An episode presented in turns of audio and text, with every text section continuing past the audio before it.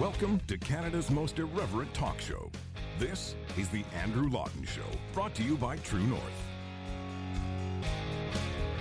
Coming up, it's day four of Election 44. We talk about Justin Trudeau's rocky start, the conservative platform, and lots of the big picture themes emerging so far. The Andrew Lawton Show starts right now. Hello and welcome to another episode of Canada's most irreverent talk show. This is the Andrew Lawton Show on Wednesday, August 18th, 2021, day four of the 44th general election campaign, and it hasn't exactly gone as planned for Justin Trudeau. I think a lot of people were in the course of the last few weeks and months as election speculation was was kicking into gear, were thinking, oh yeah, this is just going to be a, a Trudeau majority. And never underestimate what low expectations can accomplish when it comes to campaigns and momentum. Erin O'Toole, because a lot of people had kind of assumed, ah, oh, yeah, the election's done, it doesn't really matter. All he had to do was come out in a very solid and clear way and deliver a message, have a message, and all of a sudden things are in a little bit of the wheelhouse. If you look at some of the latest polls, I, I don't like doing the total horse race stuff, but the conservatives are within a uh, fighting chance of victory. The liberals are within fighting chance of victory. The NDP are well, they're they're here.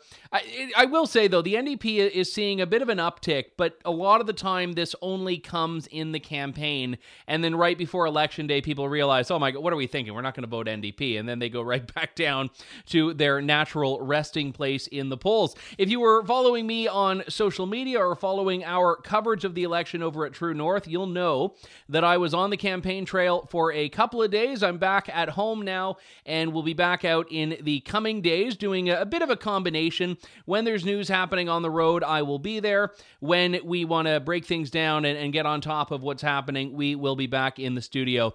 And thankfully, it's only a 36 day campaign, so uh, shouldn't be a, as crazy as last time was, which I, I, don't need to rehash now. But if you've uh, followed me for a while, you'll, you'll no doubt know how crazy the 2019 election was and just uh, still have some some PTSD from that. I'm going to talk about some of the themes that have come out in the campaign so far, but I, I want to begin. Well, hang on, before I get into the really fun, before I get into the really important stuff, rather, I have to talk about this clip. Justin Trudeau decided that he was going to take aim at the greatest threat facing Canadians, the she session. Well, why don't I let him explain? It is exactly the example of the kinds of things you need to do to counter the she session, the she session and turn it into a she covery. Fact is, uh, the conservatives don't talk about that in their lengthy platform. So, so, we're in the midst of a she session, which calls for a she covery, and that is the whole shebang. Uh, she sells seashells to get herself out of the she session on the seashore. I believe is how the modern adaptation of that old tongue twister goes. And it's funny. He he fumbled it. He couldn't even get the word out without screwing it up. He, he was like the she se- she, she session. And listen, I, it's easy to fumble things like that, but if you're gonna commit to a path that involves you using these ridiculous made up phrases, you want to do it right you want to do it right. I remember years ago, Stephen Harper, uh, when the Liberals were pushing the green shift, Stephen Harper had this line that he dropped called Shift Happens. And again, you get one shot at doing the line right, and you can't mess it up. And he didn't mess it up. And then he joked after about how you got one shot, which was uh, one of those rarer moments when, when Stephen Harper let his guard down. But Trudeau's there promising a she covery to get out of the she session. Well, I'm thinking, like, sheesh, what, uh, what bull she is this talking about? But interesting enough, I'm uh, seeing on Twitter no one likes it. Uh, even women, the ones who are supposedly being uh, the beneficiaries uh, or the beneficiaries, I suppose, of the she covery, are thinking, "Oh my God, no! This don't like we didn't ask for this. Don't don't blame us for this. This is but this is what happens when you make identity politics and virtue signaling the cornerstone of your campaign." Now, interestingly enough, Trudeau is not the first person to come up with she session. I, I haven't heard she covery in the past, so maybe he was moonlighting on that one. I don't know. Uh, Chrystia Sheeland was there as well at, uh, where were they? They were in Markham. I can't make a joke about Markham. If only they were in like Oh no! See now I can't think of a city that has like a, a she in it. They were in like Sheboygan. That's in like Northern Ontario or something. Anyway, well, what's going to happen here is that the Liberals are going to continue to do this. I mean, when when Justin Trudeau talks like this, it's like reminiscent of the whole drink box, water box, bottle sort of thing. You remember that? And what I would say is that this is why letting Justin Trudeau speak in a lot of cases is like the greatest asset to conservatives. Because the more he talks, the more he does something like this, like the old uh, people kind thing, which became just a mockery around the world, and for good reason. But let's talk about the context of this. The policy announcement was a policy that the Liberals have been pushing since the federal budget for $10 a day childcare for parents. Now, if you are a parent, you know how expensive childcare is. You know that getting back to work it involves having to have childcare. For a lot of parents, they can't afford to go to work because it, it just doesn't work out financially. So, $10 a day childcare sounds great. The problem is the Liberal plan doesn't guarantee $10 a day childcare.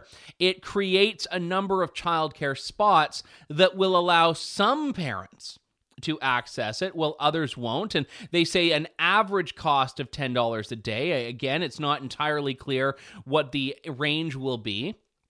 But what's going to happen here is that only some parents will be able to access these liberal childcare spots because what the liberal plan is, is to create government childcare spots, government childcare spaces. The conservative plan is what you'd expect from a conservative platform. They say, no, no, no, we're going to give the money to the parents, let them find existing childcare, basically make 75% of the childcare cost, especially for lower income people, tax deductible. That's what the conservatives are trying to do. And, and again, people can debate which childcare plan is better. That's fine. I'm not an expert in the area. But they both are trying to deal with the same problem. And they both have different ways of doing it. And Justin Trudeau's answer to this is, oh, well, the conservatives don't care about women.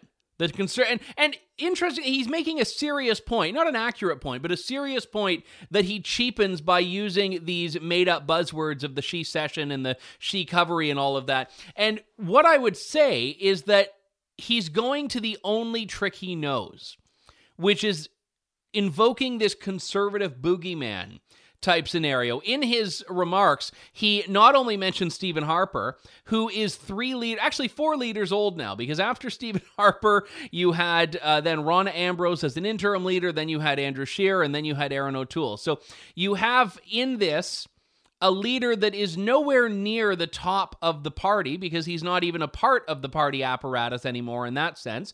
And Trudeau still tries to sort of like invoke that Harper is just lurking around every corner, which, I mean, a lot of conservatives would probably be quite pleased with. And then he does this.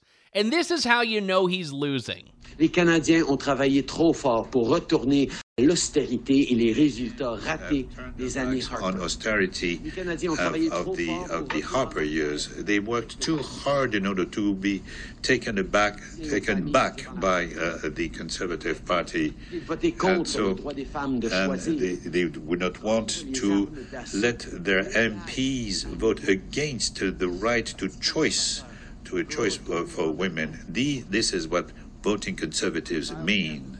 Ah, yes, we're talking about childcare, we're talking about the economy, and all of a sudden it becomes about abortion, which doesn't really work as an attack with Erin O'Toole because he is one of the most clearly pro choice leaders the conservatives have ever had. And people in the party can debate and discuss that all they want, but he's been immensely clear about where he stands on this. But that's all the liberals have. Yeah, when Trudeau's back is up against the wall, when the liberals are kind of in a corner, it's like, uh, uh Harper. And then that doesn't work. It's like uh, abortion. And then that doesn't work. And it's uh, she session. Yeah, that's the one. She session. So again, they have no message. And this has been one of the fascinating developments. And when I talked earlier in the show about how basically the liberals have gone from everyone assuming they're going to coast to victory to now being in a situation where there is a, a, bit of a horse race there. A lot of this has been because the liberals do not have a message.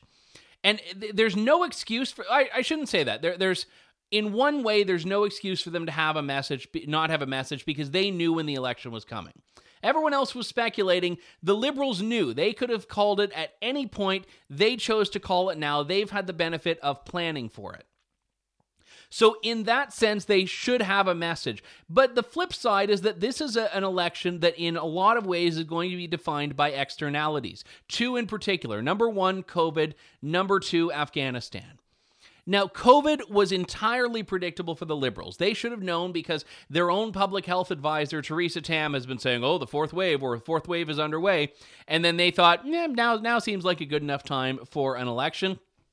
Afghanistan, we've seen this coming for a few weeks now. They, they certainly could have pulled it, but the complete collapse of the Afghanistan government in the week leading up to the election call, you'd think would have caused some reevaluation from the government, from the liberals, of, okay, well, you know, this is something that we're probably going to be facing a lot of questions about.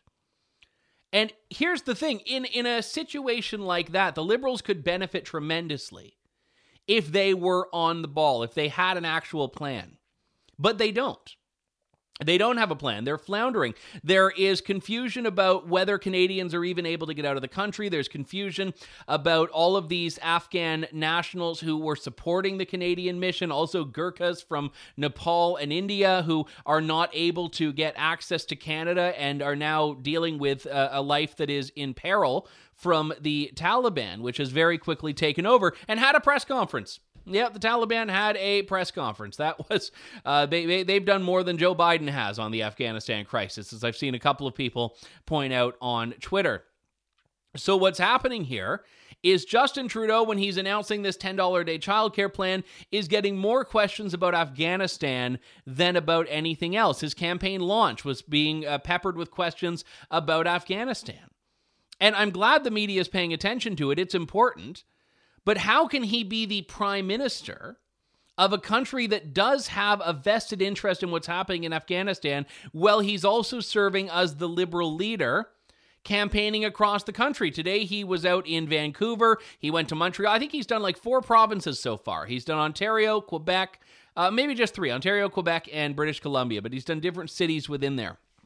And interestingly enough, yesterday, Bryan Passifiume of the Toronto Sun found he does some great work with flight tracking, and he found that there was a government Challenger jet that had gone on election on the day of the election call, Sunday, from Ottawa to Honolulu.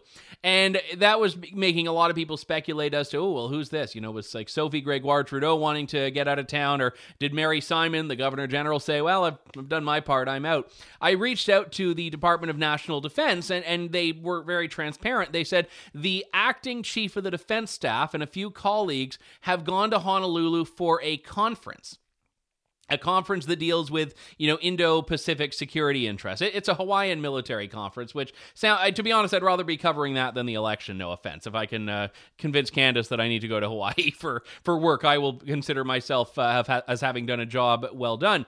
But here's the thing: we are in the midst of a crisis where there is a place for Canadian military response at least to, to facilitate the humanitarian side of things. And we've got a prime minister who's on the campaign trail, and we've got a chief of the defense staff who's at a conference in Hawaii. So, this is pretty much saying that Canada is not going to have a role in this. So, all of these promises that Canada is making, oh, yeah, we're looking after people, we're helping, we're, we're doing this, are not really being reflected by what the decision makers are doing or even where they are. The two people that need to be most front and center right now are incommunicado, effectively. And I want to point out Alex Mendès, Alexandra Mendès, who is a longtime Liberal member of Parliament. She's now a Liberal candidate in Quebec. And, and she basically has said, ah, there's nothing Trudeau can do. So she's in this Twitter back and forth with journalist Stephen Maher, and she says, you know, he says Trudeau should do more, and she says, what? To get into his Superman suit and fly them out all by himself? Honestly, if the U.S. with boots on the ground and limitless intelligence can't do much to properly secure the airport, what exactly do you expect our PM to do? So her basic response is, ah, Trudeau can do nothing, Canada can do nothing, so just, you know, leave it alone. And then later on, she says that she bets the PM probably feels powerless.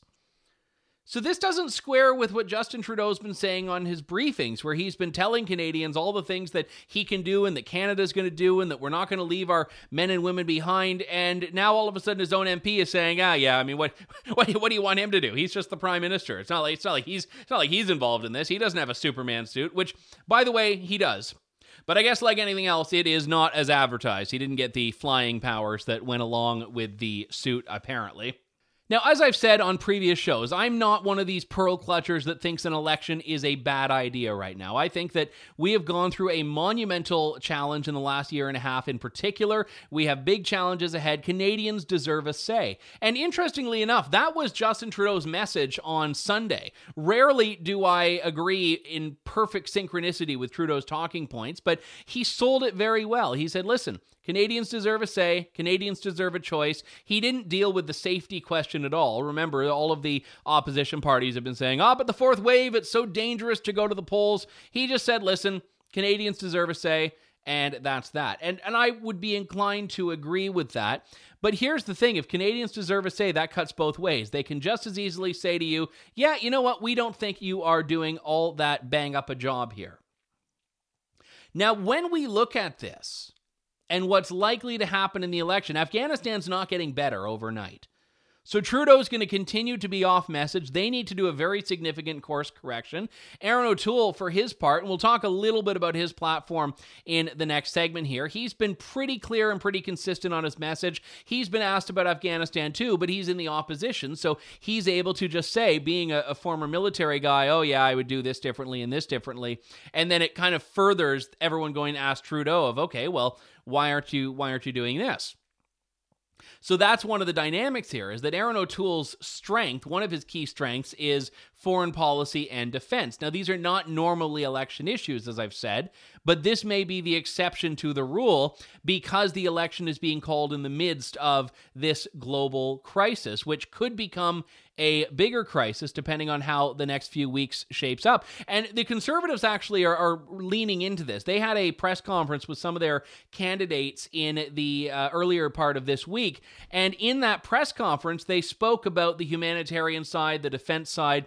And I wanted to share a, a brief exchange. I'd asked a question that uh, James Bezan, who is the conservative defense critic, had, uh, had answered, and also Alex Ruff, who is the conservative Veterans Affairs critic, but a former Afghanistan veteran himself who had a, a, very interesting perspective on this. And it's a bit of a longer exchange, but I, I still thought it was illuminating. So I, I, wanted to play it for you. I know the previous conservative government was a, a very was a proponent of the Afghanistan mission, and I'm curious if there's any reevaluation of, of Canada's role in this mission and, and more forward looking how what's happening here would, would shape a, a future conservative government's approach to similar interventions. Uh, I'd like Alex to, to actually follow up on this, but you know, I think all of our um, members of the Canadian Armed Forces who serve there, uh, those that are currently in uniform and those that were in uniform, are um, proud of the work they did, did there, and they should be because uh, they provided uh, a great deal of peace, security, and opportunity uh, for Afghanis that uh, were opposed to the Taliban. Um, you know, we uh, need to make sure that going forward that we'll be working with our international counterparts. And yesterday in our uh, platform that was released, uh, we talk about how we're going to work in the Middle East and with other international partners uh, to bring increased uh, peace and security. So we take this uh, seriously. We believe that uh, Canada has a role to play on, in these international affairs, and when we have to send in our armed forces to defend those that are, can't defend themselves, we'll do that with our coalition partners.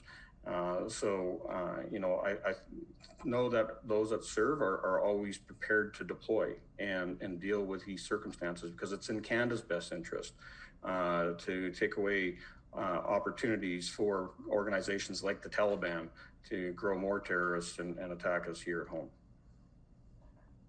Alex?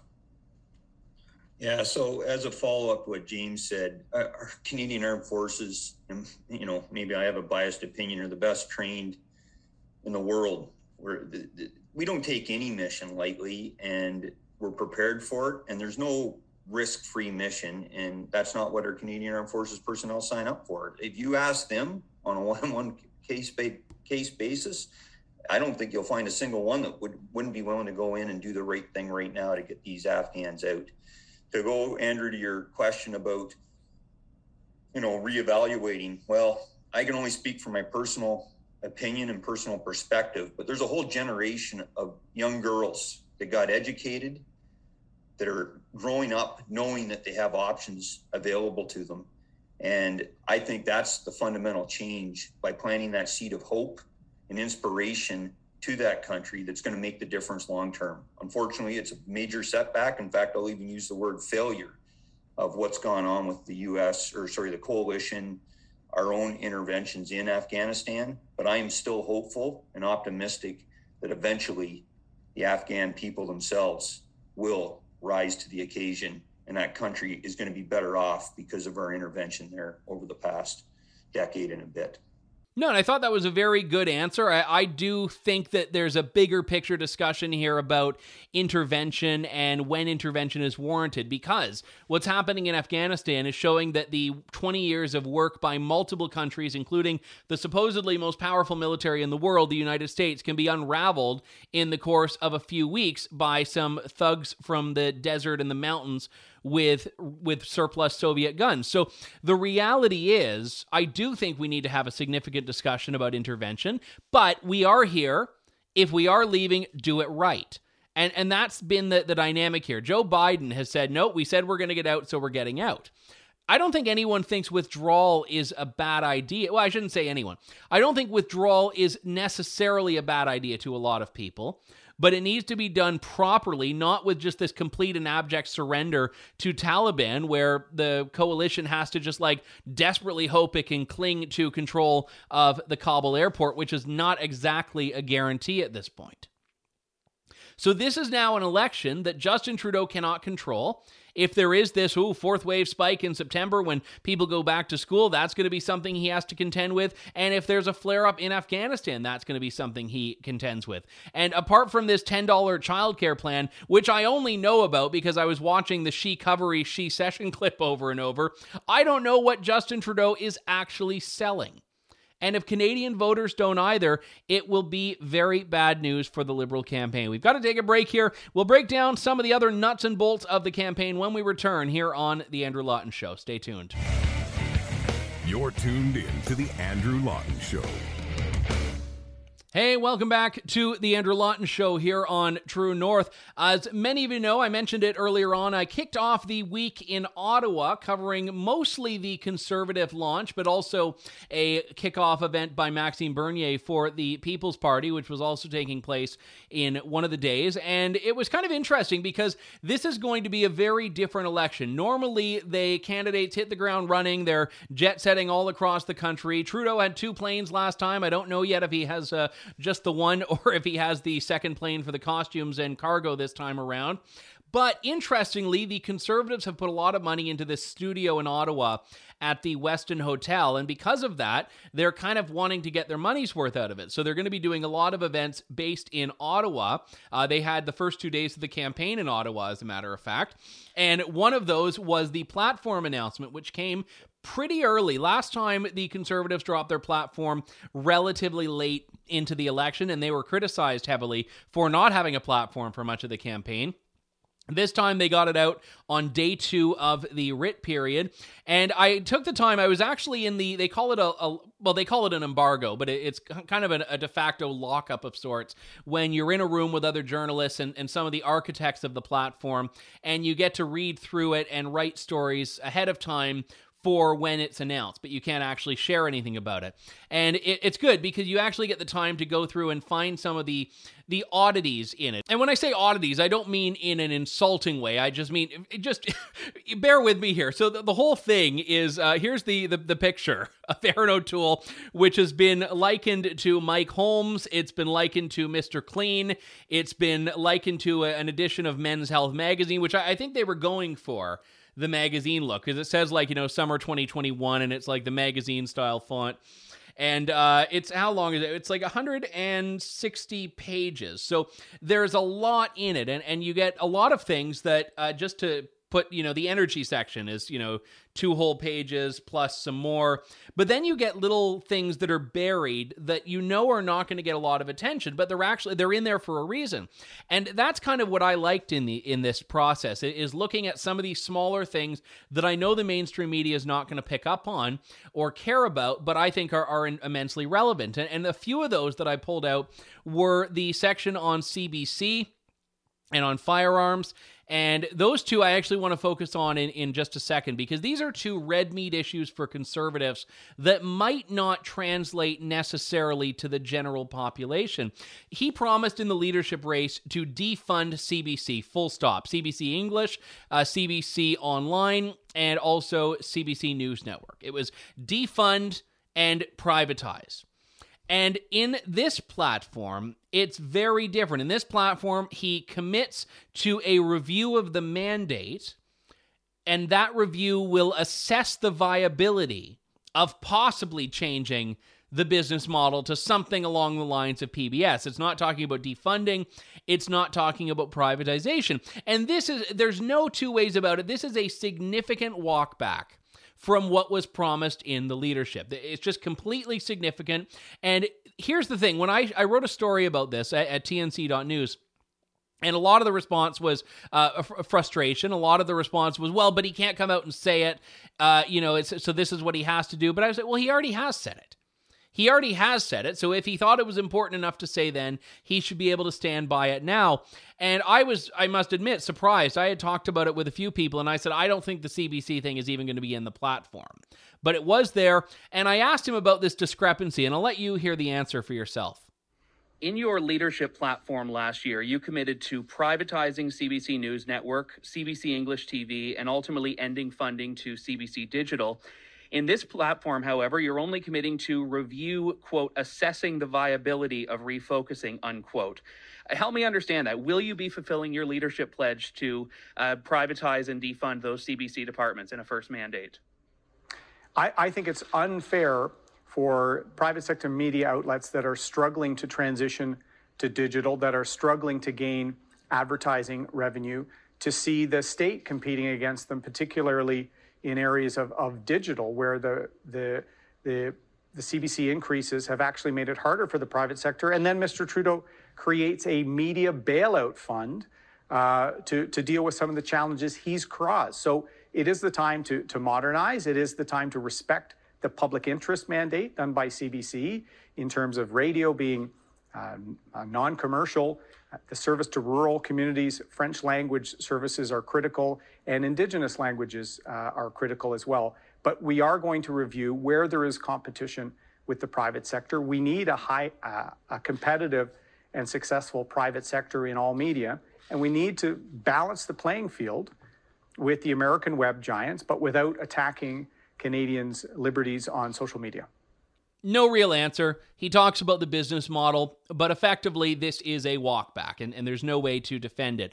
But here's the thing I will say I was very pleased with the firearms section because I had previously spoken to Erin O'Toole at a press conference and asked about this, and he gave an answer that was very ambiguous that I know a lot of gun owners were annoyed by. And it was so bad that a couple of days later, he cleared it up and, and gave a very decisive view of what the conservatives will do on firearms. And I was pleased that in this platform, the same thing is there. The conservatives are committing to a repeal of the May 2020 order in council. They're committing to a repeal of Bill C 71. They're committing to a top to bottom refresh, a, a modernization, if you will, of the Firearms Act, which is one of the most flawed pieces of legislation in Canada, which would also put clarity in the classification system.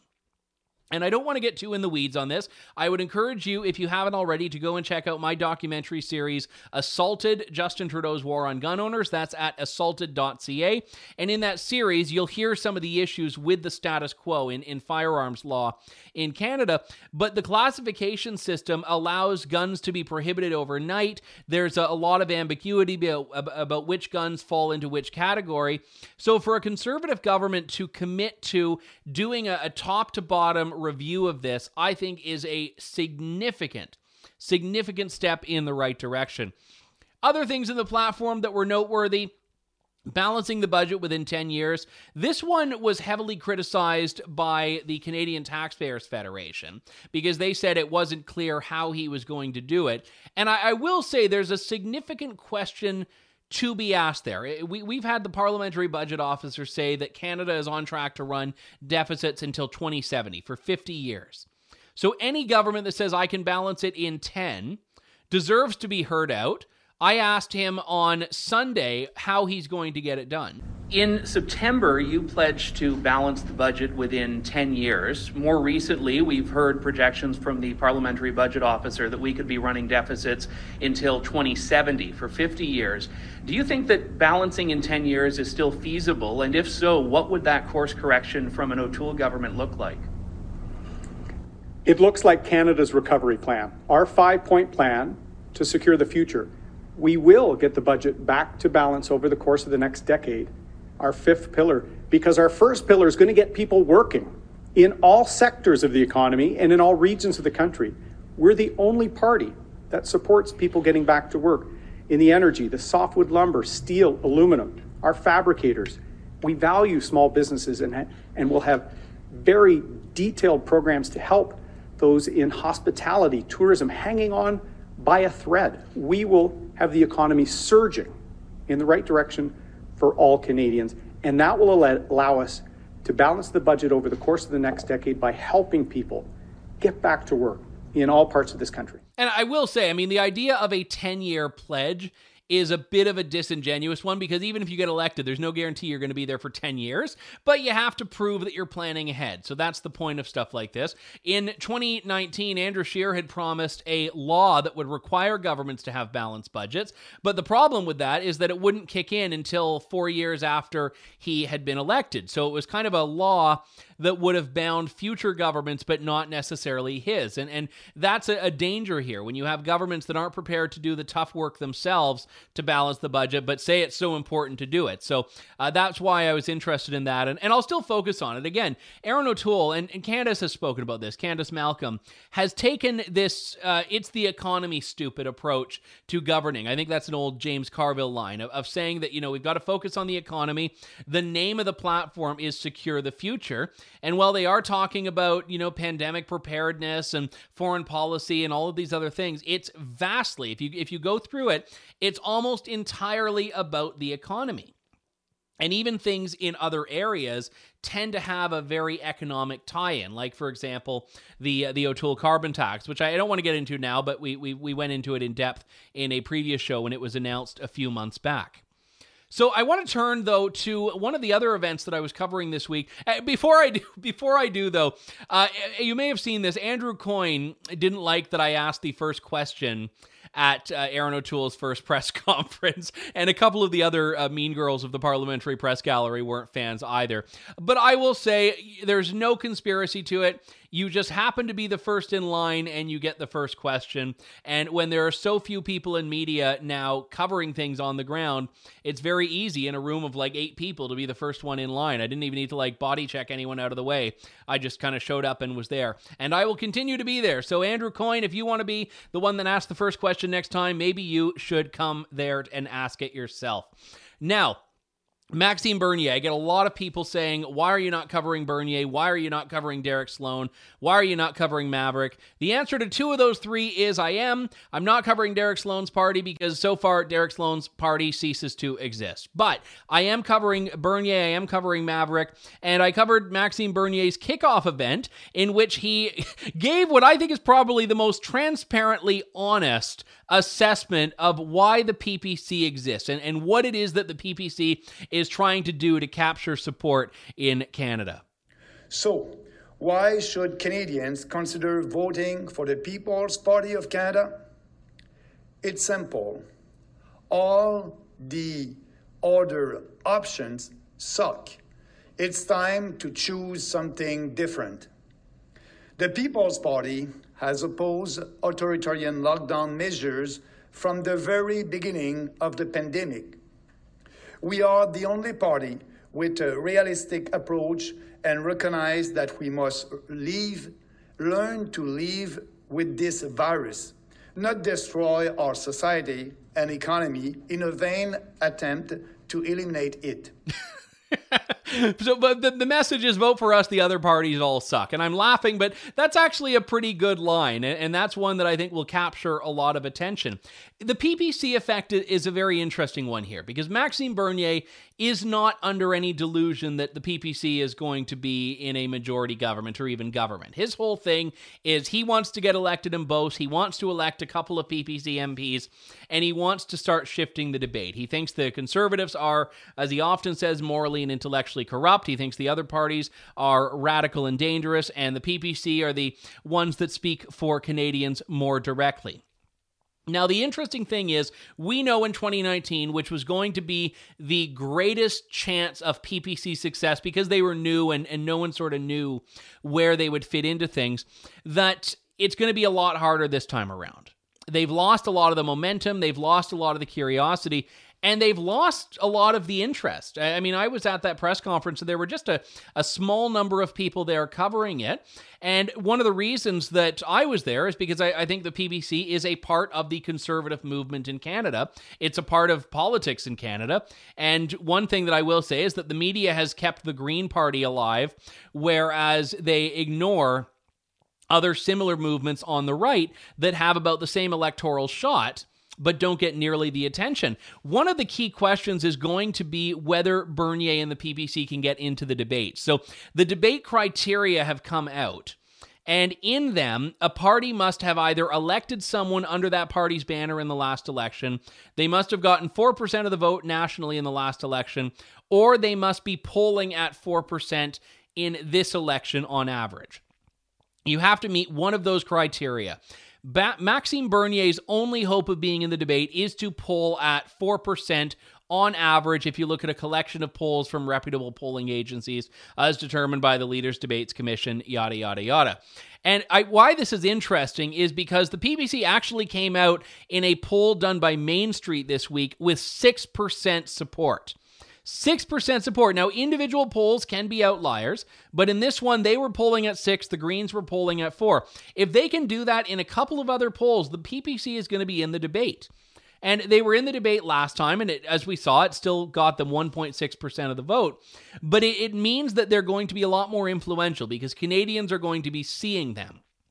And while the Green Party is still in a free fall and this implosion, parties that are not part of those main three I think are going to be a lot more significant this time around. Maverick out west, again, not a large party. They're only running candidates in, in 20 some odd ridings, but nevertheless, they're tapping into a sentiment that is very real, a sentiment that is very strong, which is Western frustration with the rest of Canada. And if Erin O'Toole does have this base problem, as it certainly has looked in many respects like he has, he could find that seats in the West that the conservatives have historically taken for granted are not necessarily safe. And vote split, that's the whole point of vote splitting. And people can debate whether vote splitting is is a, a, completely legitimate tactic or not. But if the Mavericks do well and pull off 10, 15, 20% in a couple of safe conservative ridings, that could actually threaten those conservative seats.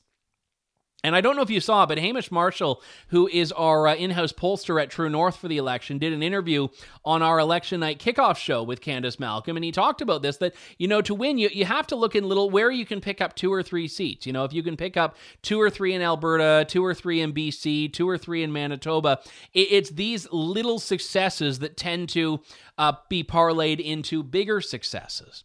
And that's, I think, a very key takeaway in politics when you're looking at the map. You don't need someone that's going to just completely invert an entire province. You need someone that can make little gains here and there. And just look at Yukon as one example. This is a seat that was lost by less than 200 votes last time around. Jonas Smith ran as a conservative in 2019. He came very close to beating liberal Larry Bagnell, and he was trying to run again, and then the conservatives last week disqualified him. Well, just this week, Jonas Smith decided he was going to run as an independent and he thinks he has enough support to do it. The population in Yukon is small enough that if you know what you're doing, you could mount a, an independent campaign, I think, more easily than you could in a big city. But the challenge is going to be does he just split enough votes from the conservatives that the liberals win?